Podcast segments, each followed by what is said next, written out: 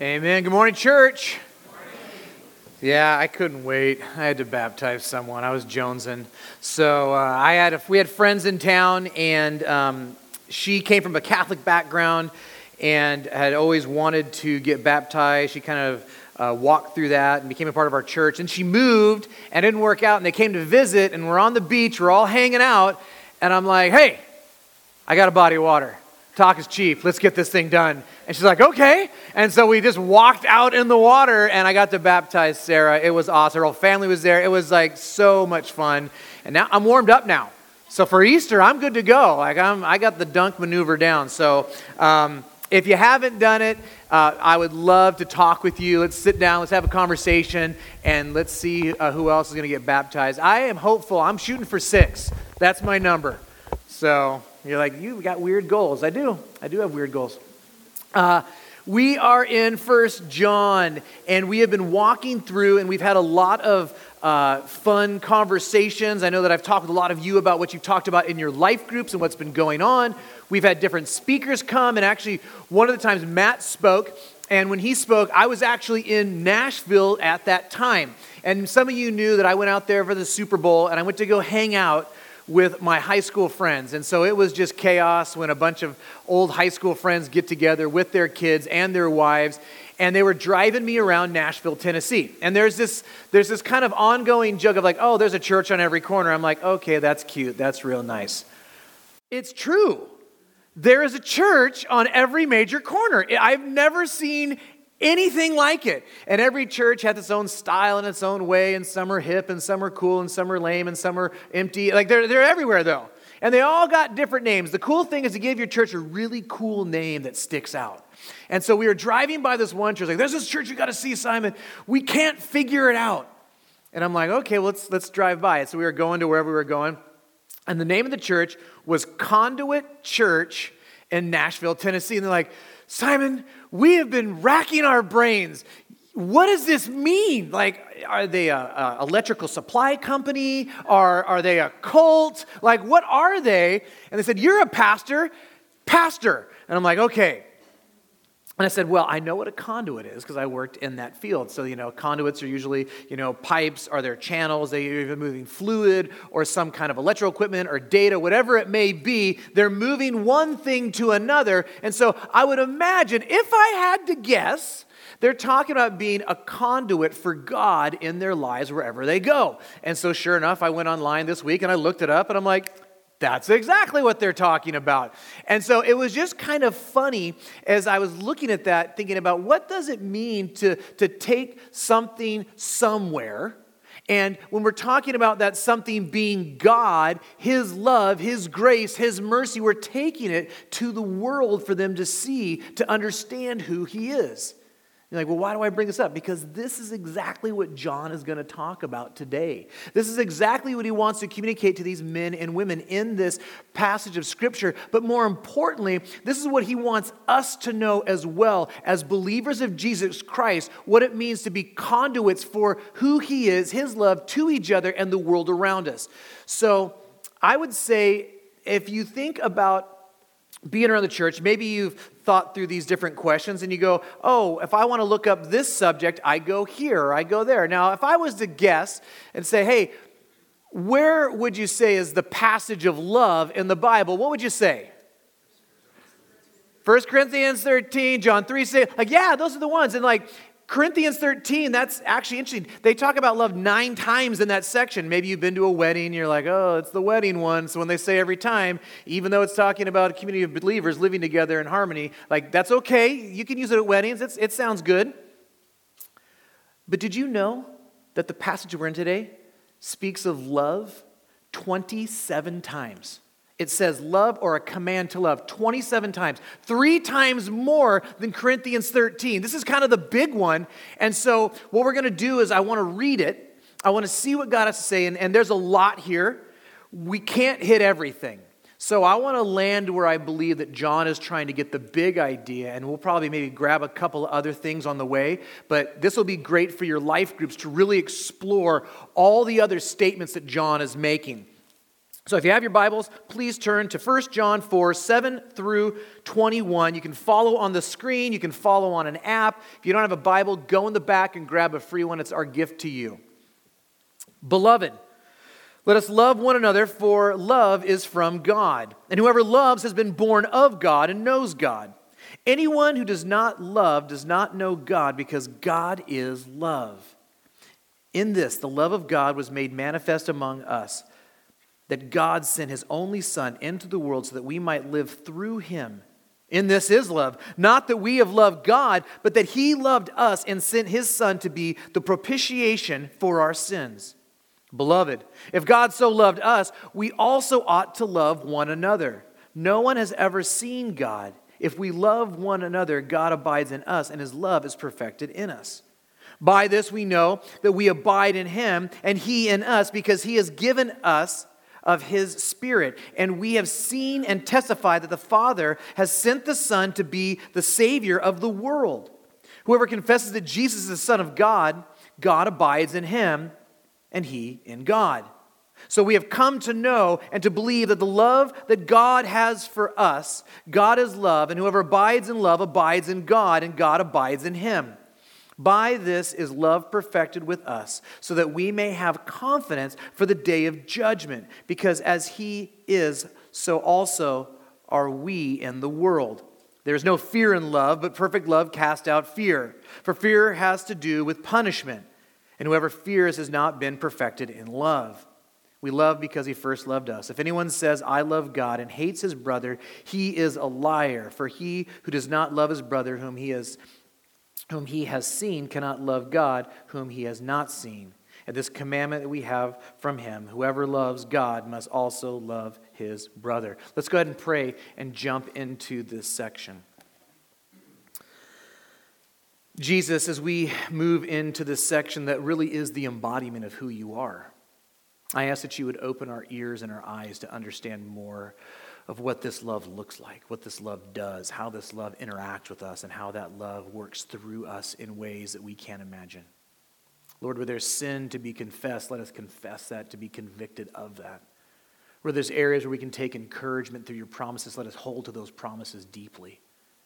I ask that would you use me this morning, Holy Spirit, that I would kind of get out of the way and just allow you to do what you do best, which is speak your truth to your people. And I ask that you would move amongst us, that we would be a people that is reflected in this way that you speak of of love. Pray this in your glorious name, Jesus. Amen. Now, that was a mouthful. Uh, even reading it, I'm like, whew, there's a lot of motion and words here. And so I want to just kind of tell you right now, we're not going to move around a lot in the Bible. We're just going to kind of stay here. And what I'm going to do is this I just kind of want to walk through what John is talking about and try to explain it in a way that maybe makes more sense as to where we are in this day and in this age. And so um, I, I'm only going to jump into two other passages, but it's very briefly, just so you know, like if you have your Bible, just kind of follow along and you'll start to see that I'm just kind of moving down the verses as we go today. And that's what's going to happen. Now, this is the third time that John has pressed on these men and women to love one another. And you have to start wondering why he keeps bringing it up. Is he just a rambling man who ran out of things to say? Or is there a deeper message that we need to understand? Because here's the thing John is an older man right now. And John is understanding what's going on, that there is this next generation of believers that is going to take the reins of the church and move forward. And so he also understands this. They didn't walk with Jesus, a lot of them.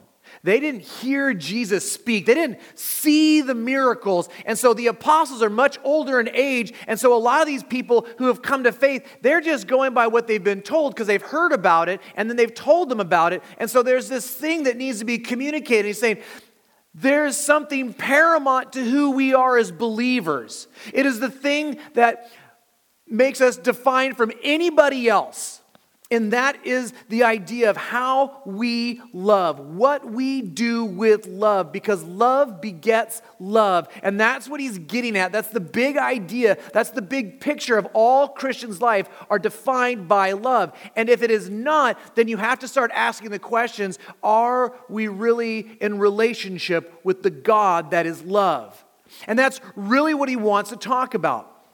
And there's going to be this reoccurring phase that happens in this particular section. And maybe you caught it. It's actually broken into three sections. It's going to say, Love one another. It's going to give us some information. Love one another. There's going to be some more information. Then he's going to say, Love one another. And so he's saying is like, this is how we are to live, and here's why that that takes place in that way and why we do that. And what John is going to do is he's going to start in the best place possible because love starts with God. It has to start with God. He's laying the foundation that all things come from and flow from God. And if we don't understand that, it's going to be really hard to know where our source is that we are going to live out of this. We need to know where it comes from and we know how that works within our lives. So, love becomes a key factor when it comes to knowing who is from God, who are his children, and who aren't. John would go as far to say, as if you do not love in this way, then you are not from God because God is love. That's a statement that he says a couple of times that God is love. And if we are connected to him, then it makes sense that love begets love. That's what he's getting at. Now, I'm not saying that that God is only love. That's, that's a misnomer. That's not true. That's not all that He is. He has many attributes. Love is one of them. And so when we think about attributes, I think we look at a pie sometimes. go, this is a piece of pie, and you can slice it up into a lot of pieces. And I like, you know, there's, there's the wrath pie and the judgment pie, and then there's the love pie, and then there's the justice pie. Well, that's not how God works. He's not little bits of and parts of, He is 100% love. All of his attributes are 100% in all ways. And so, what I mean by that is he is, he is wise, he is loving, he is just, he is all powerful, he is all knowing, he is gracious, he is holy, he is merciful, he is good, he is faithful, he is everywhere, he is all present. And each one of those is 100% of who he is. So, what I mean is that when he is just, he is perfectly just while at the same time being perfectly loving in that justice. We worship an amazing God. We also need to be careful that not thinking that, well, okay, so if somebody does something loving, that means they're from God? Because is that what you're saying? No, it's not what I'm saying. What I'm talking about that he is talking about his perfect love that is uncorrupted by sin. So, God's version of love, God's standard for love, is not the same as ours. They are different. They don't look the same because one is tainted by love and one, one is tainted by sin and one isn't. And he's going to describe this kind of love in verses 9 through 10, and I'll just read that again. In this, the love of God was made manifest among us, that God sent his only Son into the world so that we might live through him. In this is love, not that we have loved God, but that he loved us and sent his Son to be the propitiation for our sins. Okay. Um, he's going to say that this love showed up, was manifest amongst us. What's he saying? Well, he's talking about the embodiment of his love in the person of Jesus Christ. That's what he's talking about, that Jesus became manifest, that Jesus is the embodiment of God's love. The problem with our idea of love is that we have changed the meaning to a lesser meaning, to a broken meaning, to a, a less powerful word. And the problem is that it's connected to God. So God's saying that He is love, but yet we've used it in lots of different ways. And, and here's what I mean by this like, I love my family. Uh, I love my spouse. Uh, I love my kids. Uh, I love my car. I love pizza. I love donuts. I, do you see the breakdown in the word? I'm using the same word, but the word is breaking down. Now, and here's the thing we have to understand that it's important what that word love means. Because if I love my wife with the same love that I love pizza, she's not going to be super stoked to be in this marriage because pizza turns its back on me all the time and messes my gut up. I can't have pizza all the time, but I love pizza. You see how we've messed up the word love? It doesn't work the way that it's supposed to. It's not God's standard. And so when God says this is what love looks like, we need to pay attention. Now, it's true that love is a feeling, a feeling that we feel at times. But that is primarily not what love is. Love is an action. Love does something. It, it, it sins and it gives.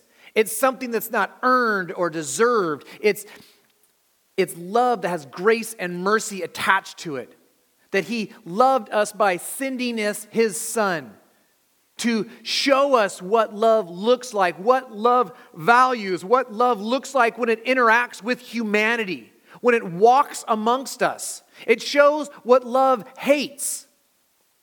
It shows us that love lays down itself to help those that are unable to help themselves, that love finds the marginalized, the broken, the weak, the hurting. Do you know why our hearts are breaking for Ukraine right now? Because they don't have the ability to do what they need to do. Like, well, they're doing a good job, they're trying their best, and we want to pray for them to do that.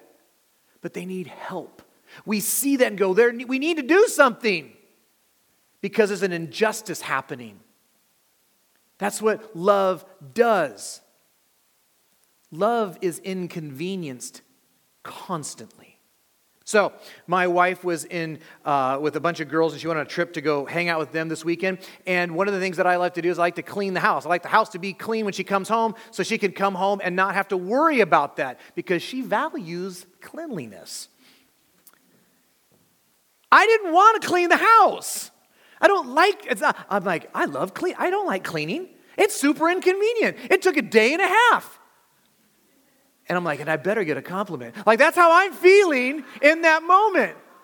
But I know that, that it's an inconvenience for me to love, but love steps in. And let me tell you something love costs something. Love costs something. It's not free.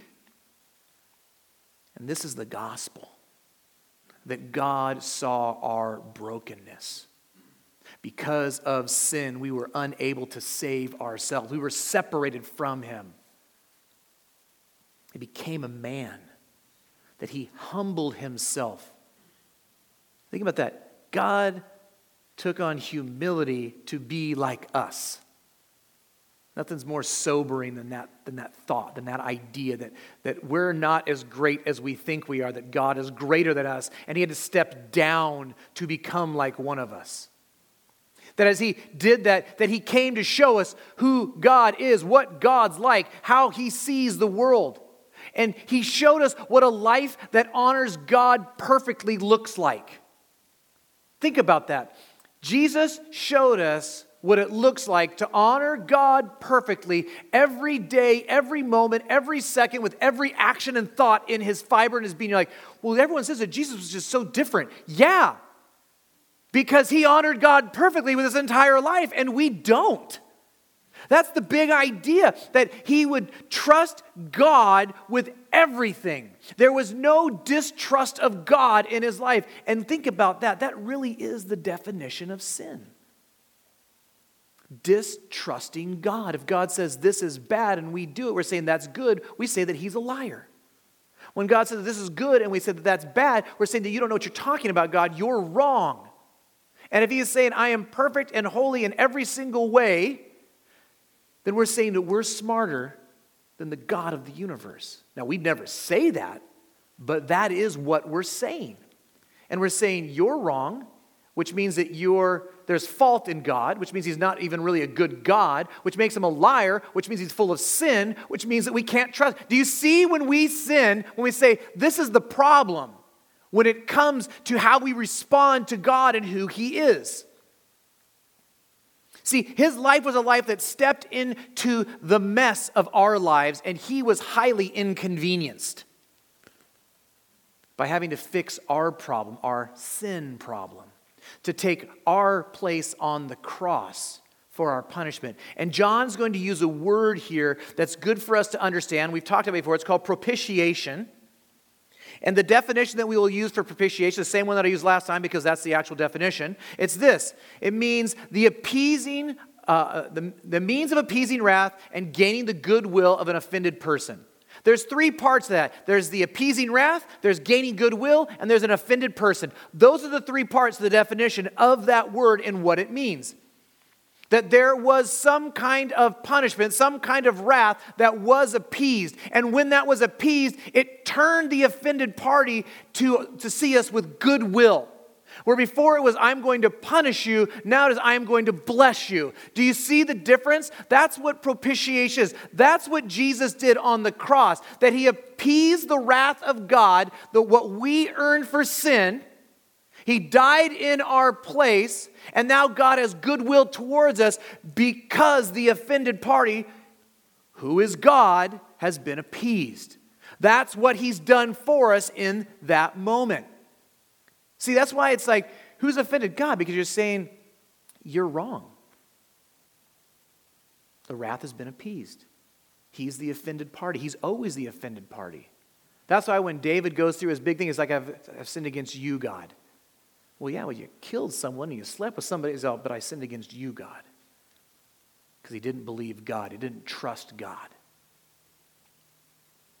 Now, the next thing that John's going to do is going to move to how we interact with others. How do we interact with others with this love?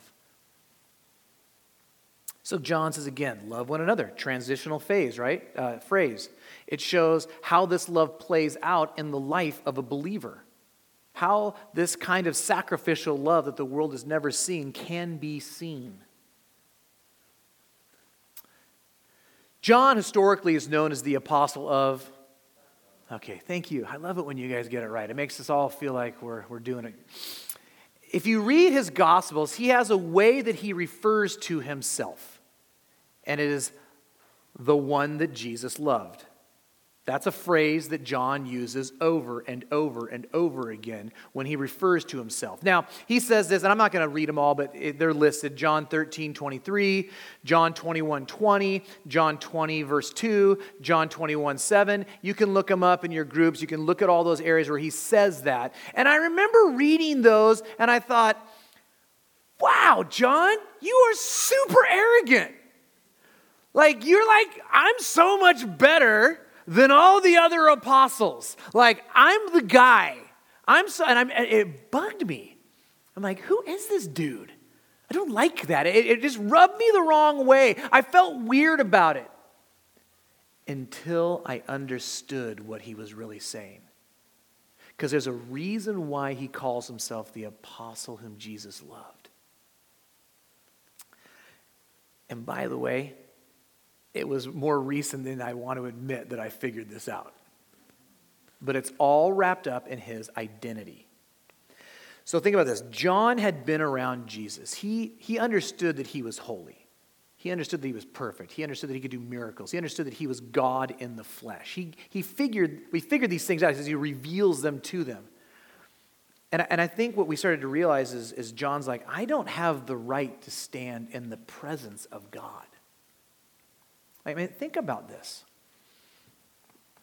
The God of the universe, and I, you may be like, you say that word a lot. You say that phrase, the God of the universe. And I do, because it puts into perspective the, the hugeness of who God is. You look at our, the Milky Way, and there's billions of stars in the Milky Way, right? There's billions. I'm not going Carl Sagan on you, but there's billions and billions of stars in the Milky Way. That's just one of more billions and billions of stars and galaxies. Like there's all these stars and all these planets and all these suns and all these things going on, and then he spoke them into being. He spoke them into being with his words. He holds life and death in the palm of his hands. He holds the universe together. He holds you together. He rules and reigns on high, and yet he is walking with John through the desert. And he's like, I know who you. In the beginning was the Word, and the Word was God, the Word was with God. Without him, no thing was created. He got it. That's why he starts the, the book of John that way. Because he's like, I know who you are. And you loved me. You walked with me. You spoke with me. You engaged me. You, you interacted with me. When he was sitting there with Jesus' mom and he's dying on the cross, he's going, You're di- Why are you dying on the cross? Because you're dying for my sins. I should be up there, not you. You, you didn't do anything wrong. You didn't sin. I should be up there. I should be taking that wrath. And what happened in that moment is he's like, I don't even care who I was. My, my identity is not wrapped up in, in me being John. My identity is not in who I am and what I've done. My identity is not in how great I am. My identity is now rooted and founded in the fact that Jesus loves me. He's like, you can call me Jesus loves me. That's, that's all I care about. Because it doesn't matter who I am, because the God of the universe loves me, cares for me, died for me, gave his life for me. That's who he sees as his identity now. Like, I'm just a guy that Jesus loves, and he shouldn't. That's how he does. And and me too. And you too. That's, that's heavy. I mean, you got to ask this question. When you think about the love of Jesus, ask yourself some questions. Are you in awe of his love? Like, does it just go, I, I don't I don't know what to do with this. I don't know how to even engage the idea of this kind of love that came down from heaven to be with me, to die in my place. Does this love define you? Is it where you find your worth and your identity and your value? John, they don't, he didn't care what they did to him. He's like, Jesus loves me. That's all I need. God loves me. God cares for me. God died for me. It defined him. Does this life change you? Like, are you changed by it? See, that's, that's, that's the point. He was known as one of the sons of thunder. Remember the whole thing, sons of thunder? And they, they were just like these just rough and rowdy guys. John was one of them. Remember, they go, and Jesus says, Hey, I want you to go to these towns and I want you to go preach the gospel. And he's like, Okay, we'll do it. And then this one town, like, rejected him and rejected Jesus. And they're like, Jesus, these guys rejected you. Like, we should burn them up. Like, let's burn this house down. He's like, Fire, brimstone? Like, should I do it or do you want? I mean, it doesn't matter, whoever, like, someone's going to burn this place up. She's like, Well, we're, we're not burning houses today, John. Like, that's, that's not what we're going to do. It's a non burning day, okay? Like, think, that's who John was. But he came in contact with the love of God, and it transformed him, him into the apostle of love. And it became how he would then interact with believers and the rest of the world. When you really come into contact with this love, it changes you. There is no other option. God's love will change you. He became a conduit of God's love. The term that he would use over and over again is abide. That's that term that he keeps using. Jesus would say that he is the vine and we are the branch, that we're connected to him, that we now live through Jesus in his life and through his redemption. It says that no one has seen God, but when we love each other this way, they get a glimpse, they get a faint picture of who God is, what He's like when they see our lives, when we live this love out. And you're like, Simon, I, I'm not going to lie, that kind of love seems very daunting. As a matter of fact, I don't think I have the ability to love in this way. Like, no one can do that. There's a reason why Jesus was the guy who lived this way, and everyone's like, you got to love like Jesus. And if that's how you feel, good. You should feel that way because you can't love that way not in and of yourself. You don't have the ability in and of yourself to live this kind of love out, this kind of sacrificial, laying down your life, meeting the needs of others on your own power. You don't. And that's the good news because he knows that we can't. And in verse 13, he tells us this By this, we know that we abide in him and that he in us because he has given us of his spirit. He's like, I know you can't do it That's why I gave you the Holy Spirit, so you could live this love out. empowered by God. See, we need a new heart. We need a heart transplant that beats in a new way, not out of the old life that did not live for God, but a new one that lives for God, filled with God, so we can live this kind of love out every day. See, that's the plan. When I think of this kind of love, uh, my mind goes to a fire hose. Those giant, you know, fire hoses the firemen use, and they're pumping just hundreds and hundreds of gallons a second at fires, right? Like, there's a hose that's connected to a, to a hydrant, and it shoots out water, and it goes through like a nozzle, and it's a high intensity amount of water. Well, what's that water meant to do? That water is meant to put out fire, which is destructive and harmful. See, here's the thing I need to just understand we're the hose. God's love is the water that then flows through the hose. The water is the important part. That's what's going to take care of the problem, the destructive problem, the fire that's happening right there. See, God's love killed the destructive power of sin in our life that was going to kill us. And the love of Jesus, when he died on the cross, killed the power of sin and transformed us from destruction to life if we have placed our lives in the life of Jesus and been filled with the Holy Spirit. Now we get to have that same kind of love pour out of us. We are that conduit in the lives of brothers and sisters. And as we get to live this love out with each other, it shows the world around us what this love looks like when it interacts perfectly See, it's saying that there's this perfect love that as God has loved us perfectly, He's given us the Holy Spirit, which allows us to then live that out. And it's saying that's being perfected in us. It's going full circle that His children reflect Him in the same way. That's what we're called to do. See, this love builds in us confidence. That we know when Jesus comes back, we're not going to fear his return, but we joyfully anticipate knowing that the one who loves us is coming back.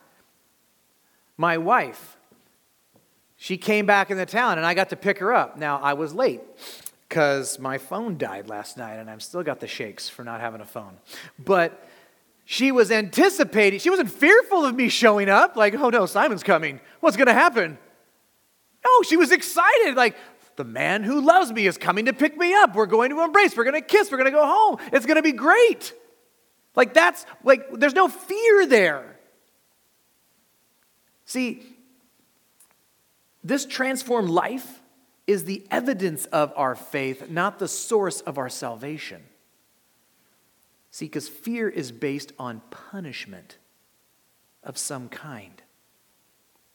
But if you're a child of God, if you've placed your faith in the life of Jesus Christ, you know that the punishment, the wrath, has been paid for. It's the propitiation for our sins, right?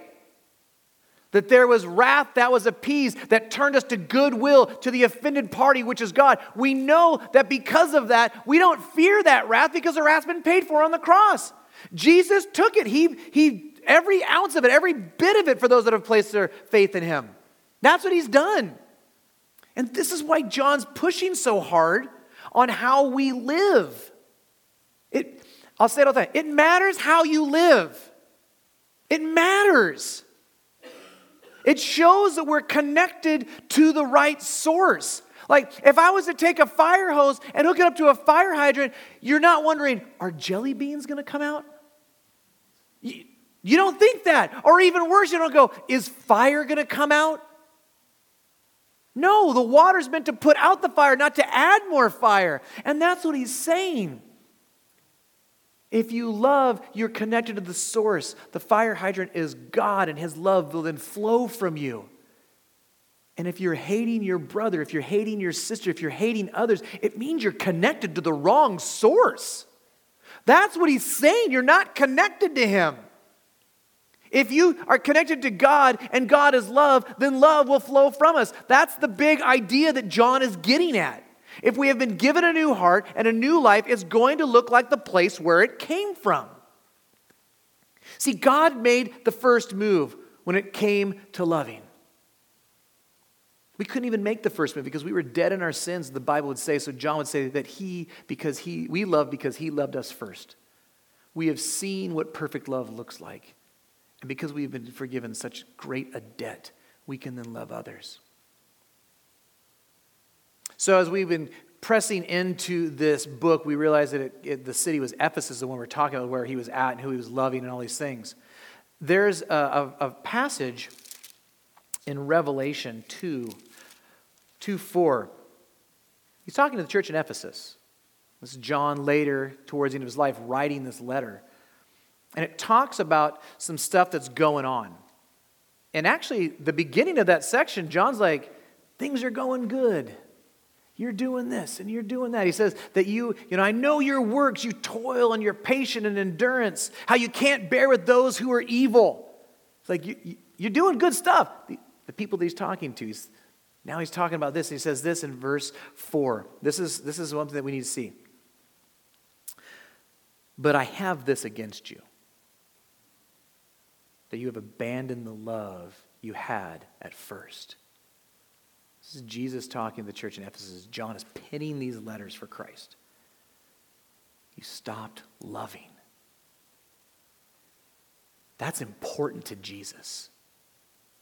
So that should be important to us.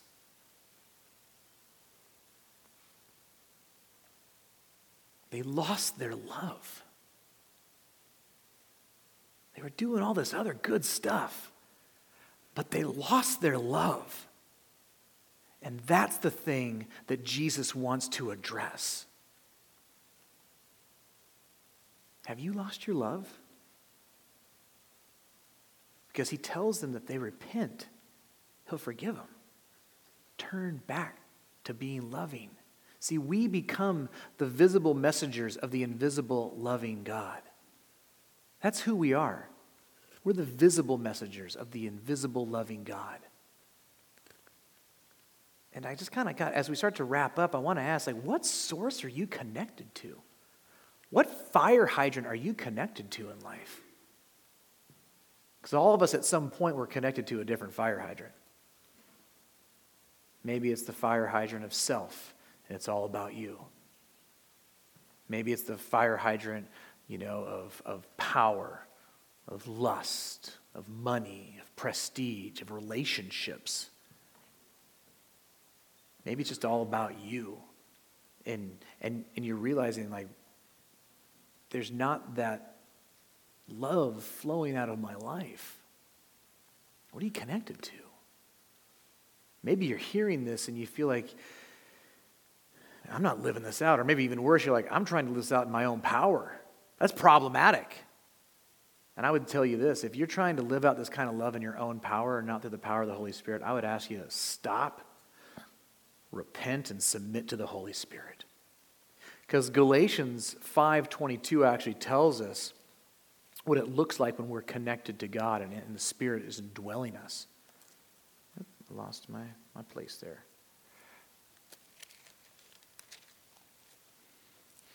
It says this in verse 22 But the fruit of the Spirit is love, joy, peace, patience, kindness, goodness, faithfulness, gentleness, and self control. What's it start with? Love starts with love. This is where this all pours out of how we love, how we live. Who is God calling you to love? And I would say this maybe you're here and you're like, I've just, I don't know. I feel lost, Simon. I feel like I'm not connected to that source. I'd love to talk with you afterwards. I would love to have a conversation with you about what it means to be connected to the source of all love. It's connected to God through Jesus Christ who died for your sins. I would say this if you're a believer and you've been here a long time and you're like, man, my love is just not, it doesn't look like this. Man, what a great opportunity just to confess that to God today and to lay that down. Be like, you know what, God, you've loved me you fill me with the Holy Spirit who loves me, and I get to live that love out. And you can do that today. I'm going to pray. We're going to sing some music, and we're just going to continue worshiping the God that loves us so greatly. Because, I mean, I am the one that Jesus loved. You are the one that Jesus loved, and we get to live that out. Let's pray. Lord Jesus, I thank you for this time where we could just learn and read and, and hear what your word has to say about love. And I know that we just scratched the surface on this, Lord. I know there's so much more we could talk about. And my hope would be is that this week that the men and women here today are going to continue to press into your word. And they would see all the little areas that I didn't hit. They would talk about it in their life groups. Lord, we want to be a people that shows your love to the world. We want to be a conduit. We want to be a fire hose used by you, connected to your source, God, so we can show the world who you are. If we are truly image bearers of you, that we would bear the image of a God, a God that is love, and the world would stop and pause and see the greatness, the glory, and the majesty of who you are. Lord, where we need to confess, let us confess. Where we need to take hope and encouragement, let us take hope and encouragement. We love you. For this in your glorious and amazing name, amen.